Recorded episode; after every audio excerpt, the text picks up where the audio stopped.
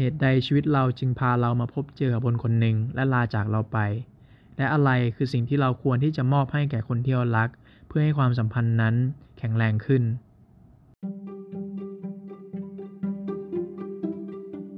คิดให้ไกลมองให้กว้าง ผมบอสกลศักดิ์มุงคำพา และคุณกำลังฟังเปิดสเปกโตพอดแคสต์นะครับ สวัสดีเช้าวันอังคารของ EP 5 นะครับคุณผู้ฟัง วันนี้ผมก็จะมาชวนคุยกับเรื่องความรัก เนื่องจากจะเข้าใกล้วันวาเลนไทน์ในอีกไม่กี่วัน ผมเชื่อว่าท็อปิก EP นี้คงไม่ห่างไกลอะไรจากคุณผู้ฟังมากเท่าไหร่ เพราะว่าความรักนั้นอยู่ในช่วงเวลาของคนทุกวัย ไม่ว่ามันจะเป็นในรูปแบบของความรักที่มีระหว่างครอบครัว เพื่อนหรือคนรัก ความรักถือว่าเป็นองค์ประกอบหนึ่งของชีวิต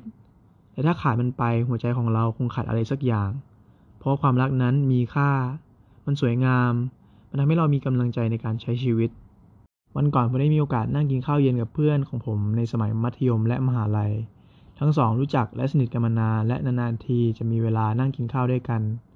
ผมเลยถือโอกาสนี้ถามเรื่องสารทุกข์สุขดิบของชีวิตของแต่ละคน เพื่อนคนหนึ่งได้เล่าว่าเขาได้เพิ่งเลิกกับแฟนมาไม่กี่เดือนที่ผ่านมา และอีกคนหนึ่งยังไม่มีคนรักมาเป็นระยะเวลาที่นานพอสมควร ผมเองก็เหมือนกับเพื่อนสองคนที่ยังไม่มีใครในหัวใจ เมื่อคุยเรื่องความรักแล้ว เรื่องนี้ทำให้ผมกลับไปคิดเรื่องความรักของตัวเองอีกครั้ง ว่าทำไมชีวิตพาเรามาเจอกับคนคนหนึ่งแล้วพอเวลาผ่านไป เขาทำไมถึงจากเราไป และนี่เองทำให้ผมคิดถึงคนคนหนึ่งขึ้นมา คนคนนี้ผมพบเจอเขาในช่วงเวลาของมหาลัยตอนปีหนึ่งเขาเป็นผู้หญิงที่สวยและฉลาด และสองปัจจัยนี้คงจะพอที่จะทำให้ผมแอบชอบเขาแต่ความเป็นจริงความรักมันไม่มีเหตุผล เราจะชอบใครสักคนมันมีล้านเหตุผลที่ตอบคำถามถึงความรัก ความลังเลของผมที่ไม่กล้าบอกเขาทำให้ผมและเขาเดินทางในทิศทางของชีวิตของแต่ละคน ถามว่าเสียใจไหมคงตอบไม่ได้ว่าไม่เสียใจ เพราะว่าเราหลอกตัวเองไม่ได้ แต่ความเสียใจและเสียดายจะจางหายไปเมื่อเวลาผ่านไป ความรักของผมที่มีต่อเขาขณะที่เขียนบทความนี้อยู่ มันยังคงอยู่ ผมลยลิดมันจากความทรงจำไม่ได้ แต่ความเสียใจนั้นทำให้ผมเข้าใจหัวใจและความรักลึกซึ้งมากขึ้น และนี่เองอาจจะเป็นคำตอบของเหตุผลที่ทำไมคนบางคนเดินเข้ามาในชีวิตเราแล้วก็จากหายไป มันคงเป็นเพราะว่าเขามาบอกความลับของชีวิตที่ว่าไม่ต้องมีฉันชีวิตเธอก็งอกงามในรูปแบบของเธอได้ ผมเชื่อว่าคุณผู้ฟังหลายๆคนคงมีอาการคล้ายๆผม อาจจะอกหักบ้างในบางครั้ง และเมื่อเข้าใกล้วันแห่งความรักมากขึ้น ผมอยากให้คุณผู้ฟังมอบผ้าของขวัญนนี้ที่ผมเห็นว่ามีความสำคัญ ที่ทำให้ความรักของคุณพบเจอความลาจากน้อยลง และทำให้ความรักและหัวใจของคุณแข็งแรงขึ้น ในหนังสือที่มีชื่อว่าทุกสิ่งล้วนแล้วเกิดขึ้นมีความหมาย ที่เขียนโดยคุณนิ้วกลมที่เสนอ 5 สิ่งนี้ 1. คือความจริงใจ ให้ความจริงใจ ให้ความคิดที่ตรงไปตรงมา ให้คำติชมที่เต็มไปด้วยความเป็นห่วง และเป็นประโยชน์คำเตือนที่เจือปนกับมิตรภาพ 2. คือการไม่ตัดสินใจ คุณควรเป็นคนที่ไม่ด่วนตัดสินใจกับอะไรเลย เป็นคนที่ให้พื้นที่กับคนที่คุณรัก ให้เขามีพื้นที่ที่ปลอดภัยสำหรับหัวใจเขา ให้พักพิง เมื่อยามที่เขาอ่อนแอ ที่ทำให้เขาเสียใจจากความ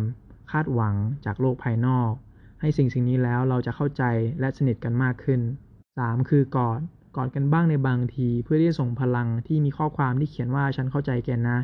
ถ้ากอดกันแล้วอาจจะเขินส่งข้อความกอดไปให้คุณที่คุณรักก็ได้กอดไม่มีค่าใช้จ่าย แต่กอดมีคุณค่าและพลังอันล้นเหลือ 4. คือสติมอบสติให้กันและกัน เพราะเมื่อมอบสติให้กับใครคนใดคนหนึ่ง คุณจะรับสติกลับคืนมา แต่ถ้าขาดสติมันอาจจะเสี่ยงต่อการมีปากเสียงโดยไม่มีเจตนา แล้วคอยมานั่งเสียใจทีหลัง แล้วต้องหาเวลามาคืนดีกันและนี่อาจจะเป็นการเสียเวลาอย่างมาก แต่เมื่อมอบสติให้กัน มันจะทำให้สถานการณ์ดีขึ้น และความคิดที่คุณเคยจะจางหายไป เราจะรู้ว่าสิ่งที่พูดออกมาจากอีกฝ่ายนั้นออกมาด้วยอารมณ์ และมันไม่มีความหมายดังที่พูดออกมา เราจะฟังและไม่ถูกเถียง เราจะขอโทษเมื่อรู้ว่าอีกฝ่าย ผิดติเป็นของขวัญที่ควรให้แก่คนที่คุณรักมาก เพราะมันทำให้บรรยากาศดีขึ้น 5. คือเวลาเมื่อชีวิตของแต่ละคนเต็มไปด้วยการทำงาน เราจะมีเวลาให้คนที่คุณรักน้อยลง และเมื่อมีโอกาส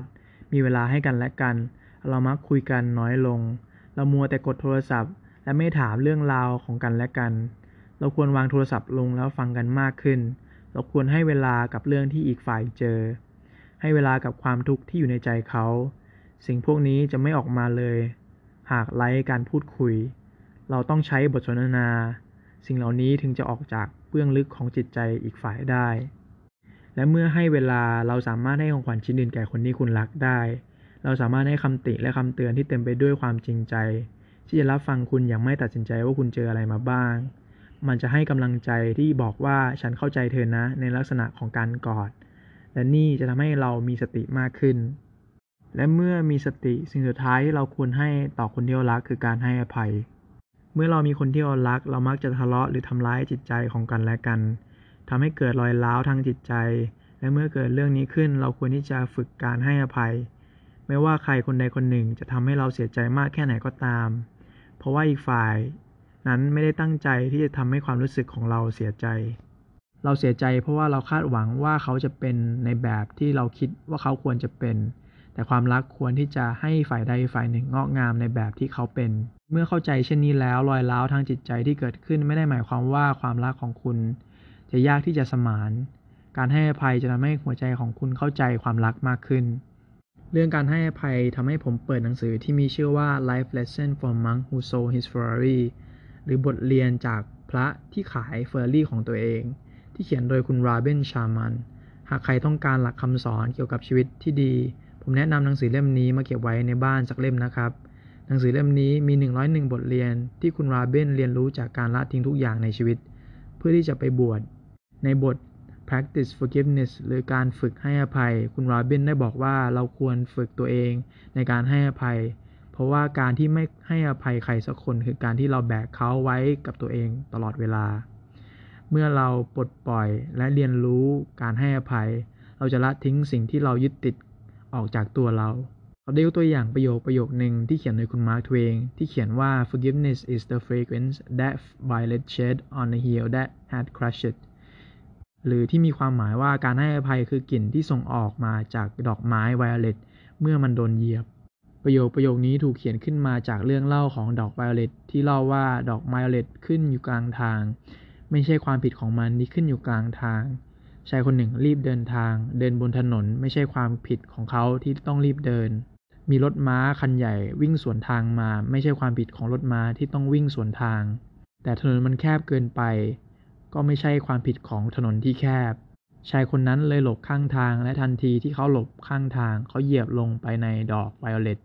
ดอกที่โดนเหยียบตายสลายร่าง และไม่ใช่ความตั้งใจของเขาที่เหยียบ ชายคนนั้นกลับขึ้นมาบนรถ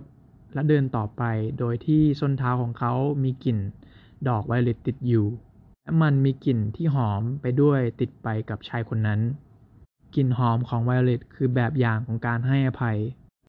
การให้อภัยเป็นสิ่งที่ดีต่อความสัมพันธ์ ไม่ว่าจะเป็นในรูปแบบครอบครัวเพื่อนหรือคนที่เรารัก และนี่เองจะทำให้คุณเข้าใจความรักมากขึ้น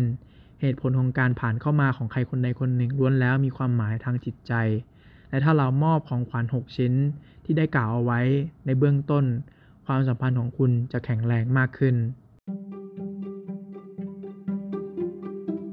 วันนี้ขอบคุณที่ฟังเรื่องราวดีๆนะครับ ขอให้คุณผู้ฟังมีความรักที่สวยงาม ผมบอสคุณศักดิ์ลาคุณผู้ฟังไปก่อน พบกันใหม่ใน EP หน้านะครับ สวัสดีครับ